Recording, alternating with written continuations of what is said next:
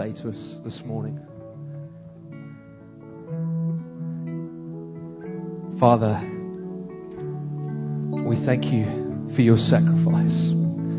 We thank you for your surrender. And we thank you for your Holy Spirit that is with us now. I pray, Lord, that we just stay in a space where you are so tangible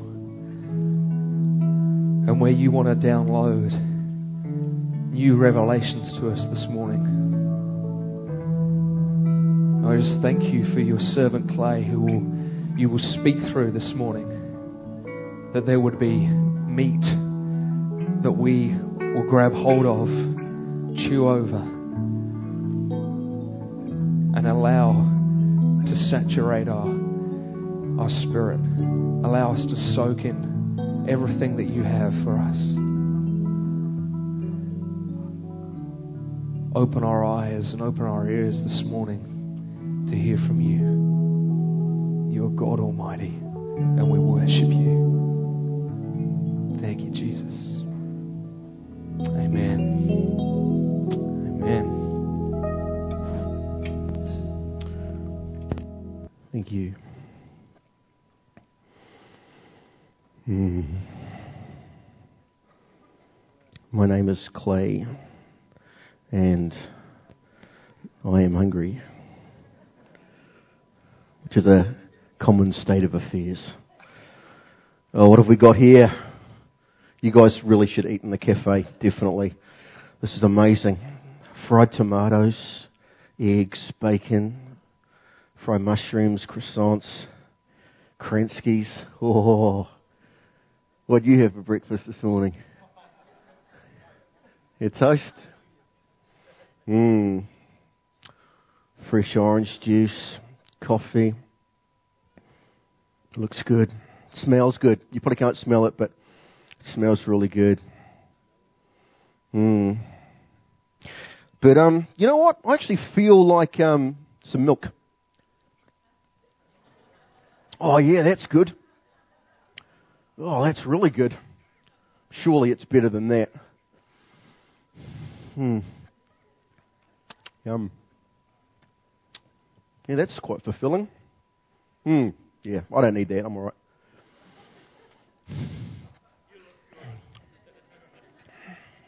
I think I need a number four teat. Maybe it's a, a bit tough. okay, it's it's a pretty absurd illustration, I know, but we do that every week spiritually.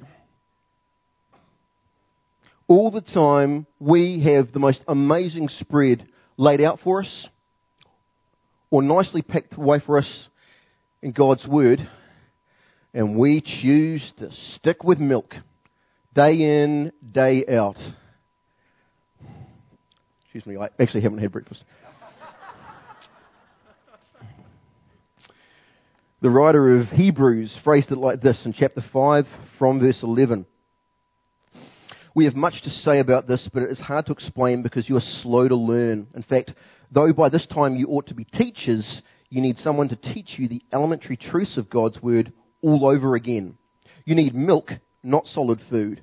Anyone who lives on milk, still being an infant, is not acquainted with the teaching about righteousness. But solid food is for the mature who, by constant use, have trained themselves to be distinguishing good from evil. When the psalmist wrote, Taste and see that the Lord is good, he didn't mean this. This is not what he had in mind. In his book, Everything Must Change, postmodern theologian Brian McLaren tells of a trip to teach at a conference in Burundi, uh, an East African country, which the World Bank pretty much consistently ranks the second poorest uh, nation in the world. Uh, the young leader who had invited him to fly to Africa and speak uh, was a, a, local social justice activist called Claude uh, Nikondeha, who had founded an organization called Amahoro in, in Africa. And this was a network uh, and resource point for African leaders involved in innovative ministries for uh, disciple making communities, and they emphasized justice and mercy. But this is how this, this young uh, leader opened the conference. He said, Friends, most of you know me. You know that I am the son of a preacher. And as a result, I grew up going to church all the time, maybe five times a week. What may surprise you, though, is to learn that in all of my childhood, in all the church services I attended, I only heard one sermon. At this, eyes got larger and people seemed curious, maybe confused. One sermon in all that time? He continued, That sermon went like this You are a sinner and you are going to hell. You need to repent and believe in Jesus. Jesus might come back today, and if he does and you are not ready, you will burn forever in hell. Five times a week. Every week. At that, almost everyone began to laugh. They weren't laughing at the idea of going to hell or the idea of believing in Jesus. They were laughing in recognition that this was the only sermon that they had ever heard as well. Sunday after Sunday, year after year, different words, different Bible verses, but the same point.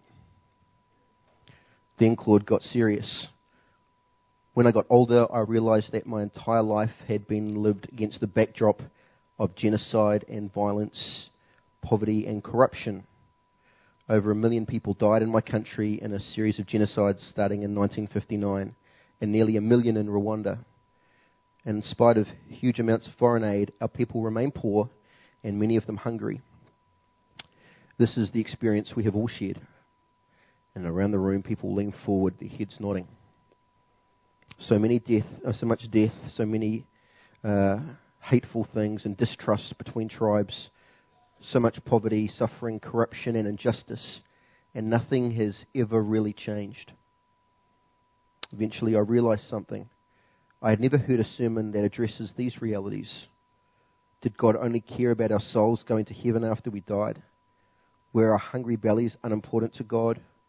Was God unconcerned about our crying sons and frightened daughters, our mothers hiding under beds, our fathers crouching by windows, unable to sleep because of gunfire? Or did God send Jesus to teach us how to avoid genocide by learning to love each other? How to overcome tribalism and poverty by following his path? How to deal with injustice and corruption? How to make a better life here on earth, here in East Africa? Claude continued, Over the years, I have come to realize that something is wrong with the way we understand Jesus and the good news. Something is missing in the version of the Christian religion we received from the missionaries, which is the message we now preach ourselves. They told us how to go to heaven, but they left out an important detail. They didn't tell us how the will of God could be done on earth.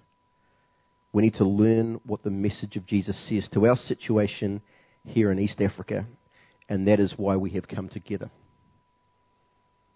That would have been a cool conference to go to.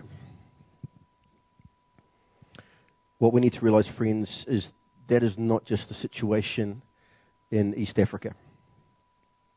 Many of us have grown up in churches and heard what we could call gospel light. It's the 99% fat free gospel. We have been raised on milk, not the riches, the richness of Jesus' full kingdom message. Now, I'm sure this is a given. But the milk, that's important. Oh my goodness! I mean, having I'm raising two little girls myself, and uh, for those first six months, milk is what kept them going. But they've grown up now. They can they eat everything that we eat.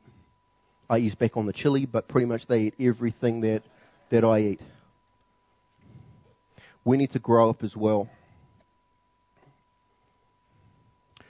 without the full kingdom message, we are left with a faith that is weedy and malnourished, often religious and largely ineffectual.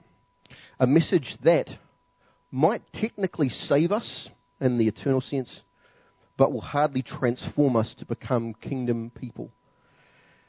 And this is what God has destined us to be. The book title, Everything Must Change, comes from a woman that Brian McLaren met in Rwanda who had lived through all the trauma of genocide in the early 1990s. And she realized that most of the people who had participated in the Rwandan genocide were churchgoers. They were church people. In fact, Rwanda, uh, in a, a conference a few years earlier, had been lifted up as a model for African evangelization because so much of the nation, more than any other African country, were committed church going Christians. But then, these church going people turned on their neighbours.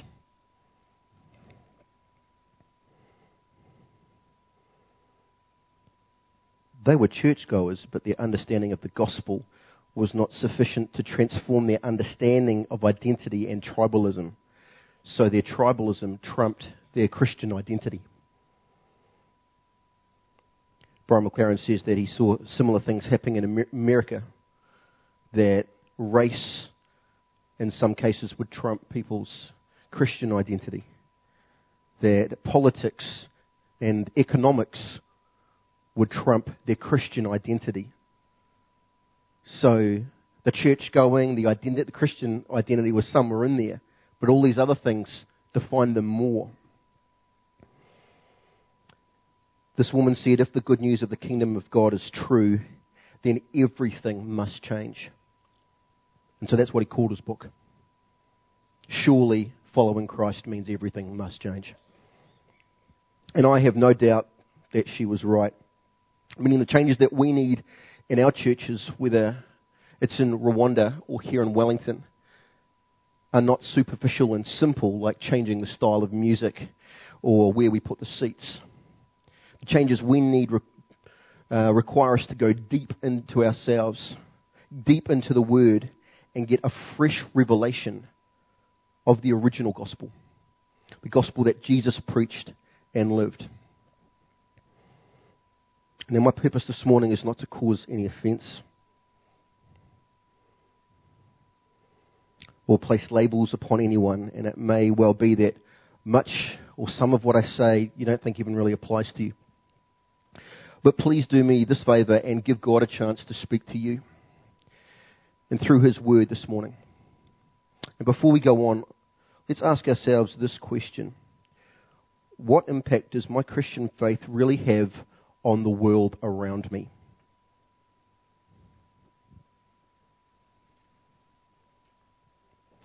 Let me tell you a little bit about the faith I was raised in. I've uh, grown up my whole life until recently, uh, quite conservative evangelical churches, Baptist and Brethren. Solid. In fact, I shouldn't really say that without holding this. Baptist and Brethren. Oh, yeah, I got strong roots.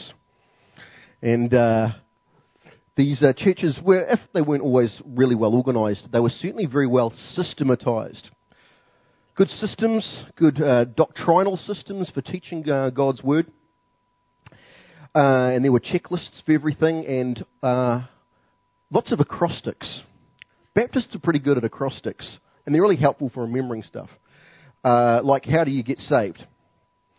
So, uh, the ABCs of getting saved are accept you're a sinner, believe Jesus died for your sins, and commit your life to Him.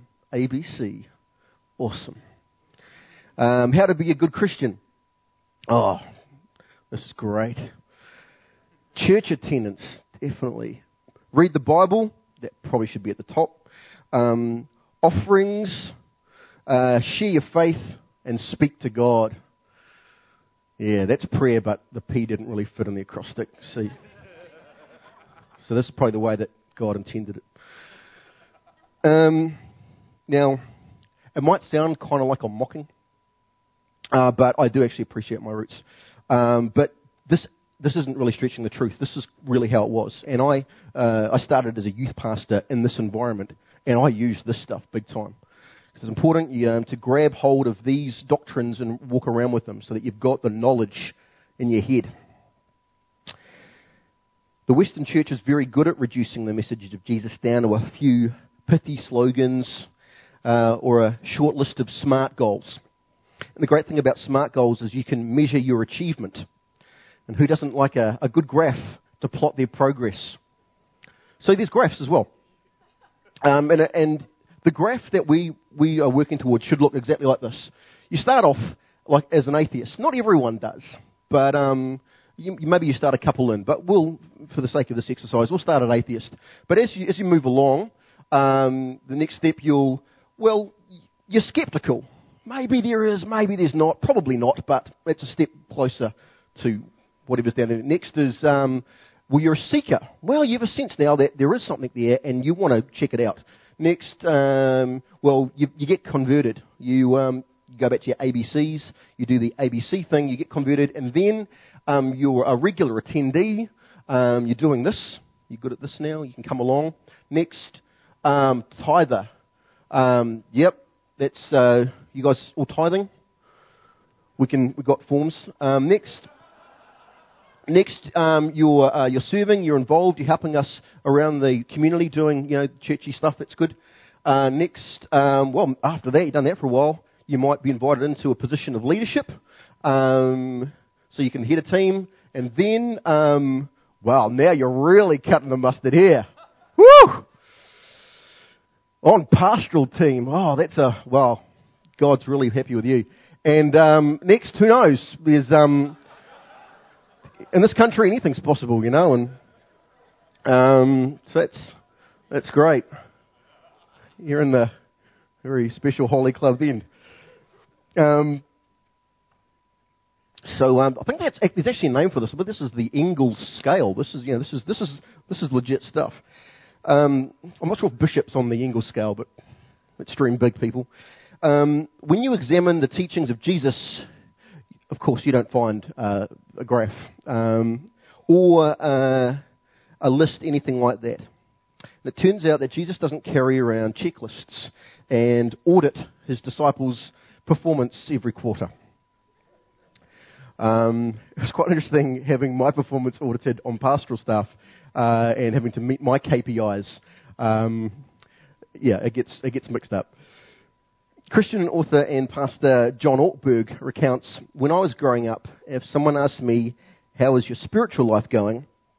my mind immediately went to what uh, was called uh, a quiet time. If my quiet times were regular and long, I would rate my spiritual life highly. I rated my spiritual life in terms of my devotional practice. For those of you not sure what a quiet time is, it's just a time that you, you spend with God each day. You kind of book it in, maybe early in the morning, maybe give Him half an hour, read a bit of Bible, pray a little bit. That's your quiet time. And if you do that regularly, you kind of feel pretty spiritual and onto it.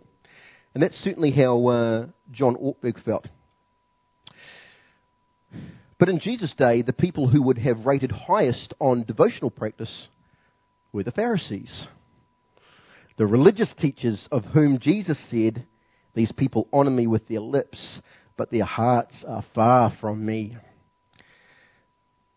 Commitment is not the same thing as Christ likeness.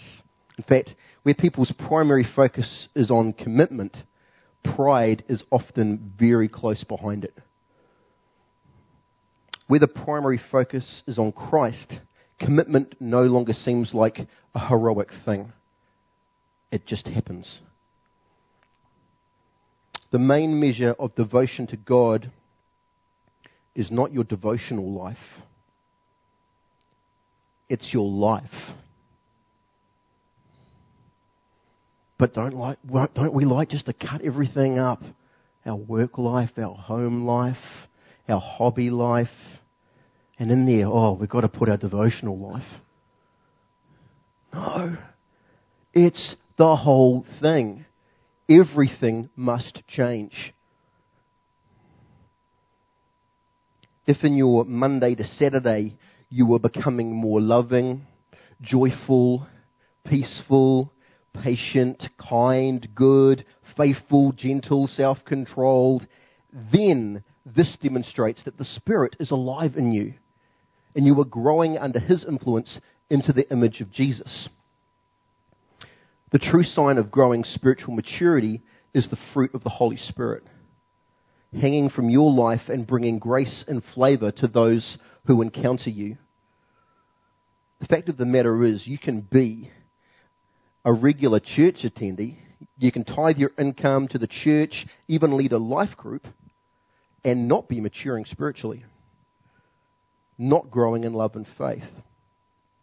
As a pastor employed here at The Rock, I would love to see this place full, both services every Sunday. In fact, we've got to start a third, and everyone tithing. That would just make everything easier. In fact, if this place emptied out and people stopped giving, I'd be looking for a new job. Actually, would. You're laughing at my plight. But that is not what it is about. Attendance and giving need to be the fruit of a heart transformed by the Spirit to live for the kingdom and not driven by guilt or a religious spirit. But I would love it if we never spoke on tithing ever again. Because we no need to, because people just want to give to God and to His kingdom. I don't want to compel anyone to do any of these things. The Pharisees compelled people to live religiously. 1 Corinthians 13 made it clear that any religious practice or spiritual power that is not expressed in love is worth nothing. Paul said, If I speak in the tongues of men and of angels but have not love, I am only a resounding gong or a clanging cymbal. If I have the gift of prophecy and can fathom all mysteries and all knowledge, and if I have a faith that can move mountains but have not love, I am nothing. If I give all I possess to the poor and surrender my body to the flames but have not love, I gain nothing. Matthew 7, Jesus is teaching about how you can recognize a true prophet. And he says that you will recognize the prophet by their fruit. And he finishes his point by saying in verse 21 Not everyone who says to me, Lord, Lord, will enter the kingdom of heaven, but only he who does the will of my Father who is in heaven. Many will say to me on that day, Lord, Lord, did we not prophesy in your name? And in your name drive out demons and perform many miracles, then I will tell them plainly, I never knew you. Away, you evildoers. Do you know what that means? That means that prophecy and deliverance ministry and miracles are not necessarily the fruit of a true prophet or a true follower of Jesus. What is then the true fruit. It's the character of Jesus, radiant in our lives. That is the real test. We teach people to be saved by grace, but we don't often teach people how to live by grace. And that is the food that we have got to get into us. We have a responsibility under God as your pastors to teach you the deeper things of the faith. We carry the same commission that Jesus gave Peter in John 21 to feed the sheep, to feed the lambs. The Bible is our food. This is what we want to give you every week. But if this is the only meal that you have this week? Do you seriously think that that's going to sustain you and grow you? One meal a week? Would you go home from this and have nothing until next Sunday and just hope you get through? Because you know physically that it'd kill you. But we do it spiritually. We strangle ourselves. One meal a week. Or maybe one good meal here and then maybe a few sips few sips during the week, maybe you'll survive, but you won't grow.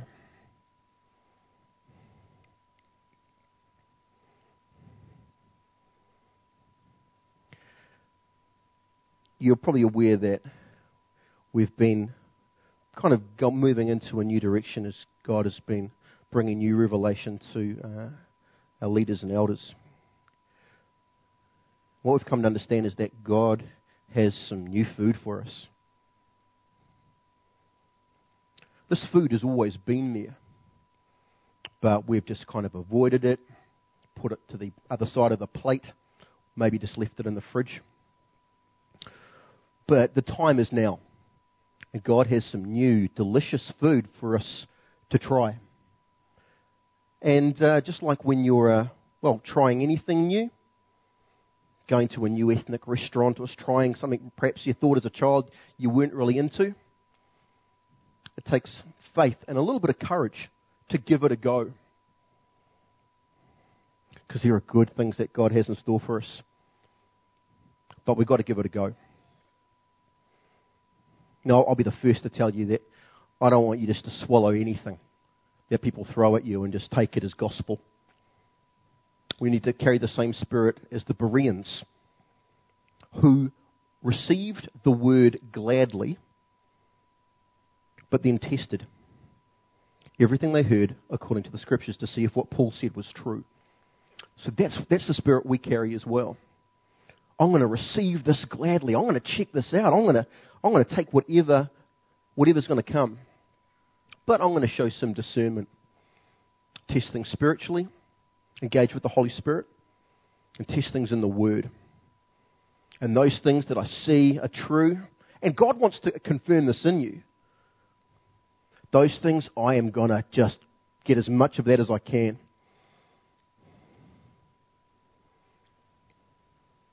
In the first psalm, David writes, Blessed is the man whose delight is in the word of God, and on his word he meditates day and night. This word of God, it's our food, people. We need to be in it every day. When I say that, I don't mean that you have got to block out this one time, your quiet time, and establish a religious ritual that you can tick off every day. That's not what I'm talking about at all. What I'm talking about is way beyond quiet times. I'm talking about connecting with God in a meaningful way, letting His Spirit and His Word teach us throughout the day. The idea of a quiet time in the morning, the reason why it's a good idea is because grabbing a piece of God's Word and a little piece of His heart at the start of the day gives you something to chew over for the rest of the day. It gives him a chance to speak to you and work in you throughout your day. So there's like you've been seasoned with grace, and God can minister to you as you go about your, your day. That's why it's kind of cool, but I don't want to be setting up new rituals for people. Mostly what this is about is carrying a spirit that I want to be engaging with God all the time. I remember uh, Johnny preached a, a message once uh, that was focused on the idea of um, being um, mindful of the Spirit all times. And he had this, uh, this true story about a woman who was uh, experimenting with God in certain ways and really asking God to, to come into her life in a new and powerful way. And somehow the story ends up with God putting some kind of bird on this woman's shoulder. And she ends up walking around the place, and this bird will not leave her shoulder. I think it was a big bird, like a parrot or something. It's really weird and you'd be very embarrassed if it happened to you. But it's like she'd go to the mall, go shopping, and this bird sitting on her shoulder like a pirate or something. It's... But anyway, I'm not asking God to do that to me, that's for sure. But, but anyway, what God was trying to tell this, teach this woman was this idea that the Holy Spirit is just as present in our lives as this bird clamped on her shoulder the whole time. Everywhere she went, the bird was with her. And the Holy Spirit is the same for us, with us always. And so the, the learning for her was you need to recognize that the Holy Spirit doesn't leave you and engage with the Holy Spirit and be mindful of His presence constantly.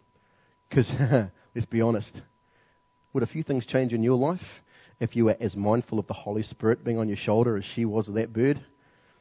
A few things you might maybe pull back on a little bit. If you were as mindful of the Holy Spirit with you as she was of that bird, uh, I'm not too proud to admit there'll be a few things I might want to pull in a bit.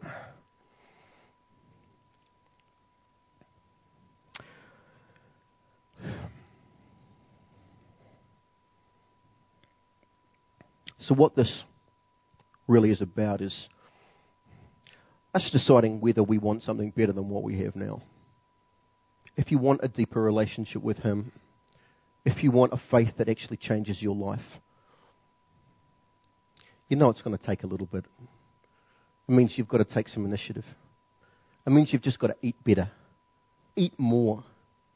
You want to grow? Eat better, eat more. Taste and see that the Lord is good. I want to taste new things. My revelation of Him is so limited. I want to see more. I want to experience more. So I want to take everything He has to offer, whether it's here on a Sunday or any other day. And maybe if you join me in that as a church, we will grow into something amazing. So, maybe we'll try something new next week. How does that sound? Let's pray.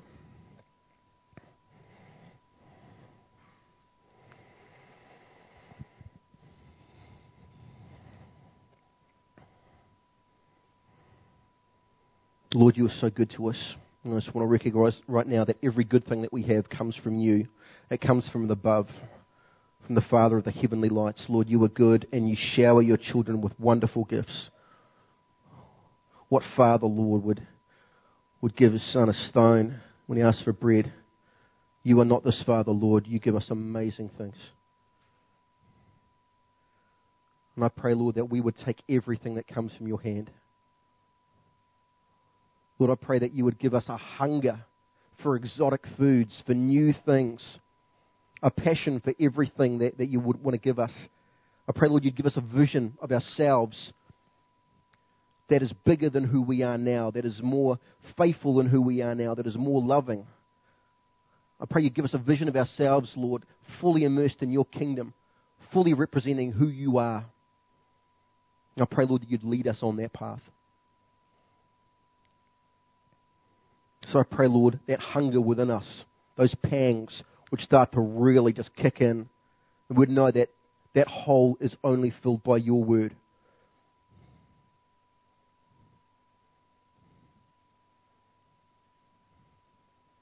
I pray, Lord, that we wouldn't be known as religious people, that we wouldn't be known necessarily as great Bible readers, but we would be known as people who are hungry for God, people who represent the nature and likeness of Christ in the way we live. These things, Lord, are only accomplished by your Spirit. So I pray, Lord, that you would do this work in us and humble us, Lord, to seek what you want for us. In Jesus' name. Amen. Is that all right?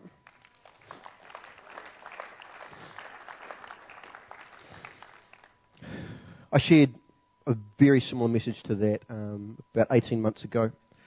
Just talking through with Greg um, early this week, just thought with what is what we are moving into at the moment, that it would be good to hear some of those things again.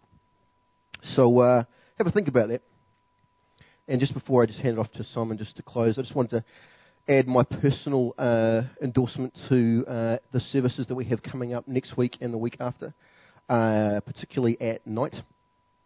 So uh, we just wanted to just recognise that uh, with a lot of uh, extra visitors that we have in New Zealand at the moment, but also just the festive atmosphere there is around the the World Cup, that could be a pretty cool opportunity for us to get people together, celebrate things as a family, but most importantly, an opportunity to preach gospel. So, the purpose of the next two Sunday evening services is to create an environment where we can share gospel, okay? Share Christ. So, uh, our services are going to be tailored towards that. Um, I'm programming these with some of my friends here, and uh, the way I'm approaching this is how can I create an environment where, where my friends, where my family could come here and receive faith? And they could see the body of Christ in a loving way, see that we love fun, that we love each other, and that we love Jesus. So those are the services I'm, we're pulling together. We're going to be sharing gospel, we'll be sharing testimonies, uh, some from some international rugby players.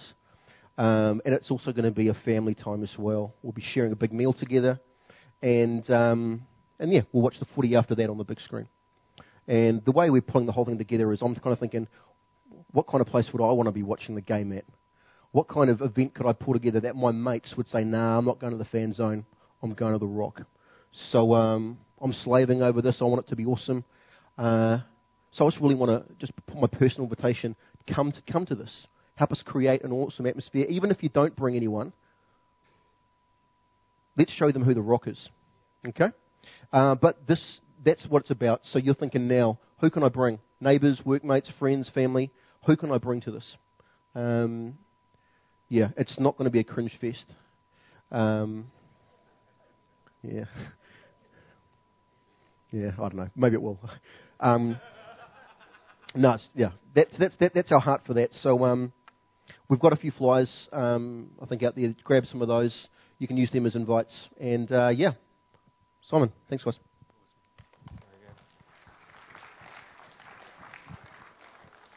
Very cool. We've got uh, a prayer uh, ministry team that would love to uh, pray with you if you have uh, needs uh, just after the service. Uh, our new Friends Lunch is going to kick off in a, in a wee bit, so if it's your first time here today or if you've only been coming the last sort of six to eight weeks, we'd love to, to see you. Come and meet the staff, uh, life group leaders, elders, and uh, and everyone uh, will be uh, very welcoming there. So come and join us for that. We've got Chris Logan coming and speaking tonight. So really looking forward to that. Bless you guys. Have an awesome rest of your day. Bless you.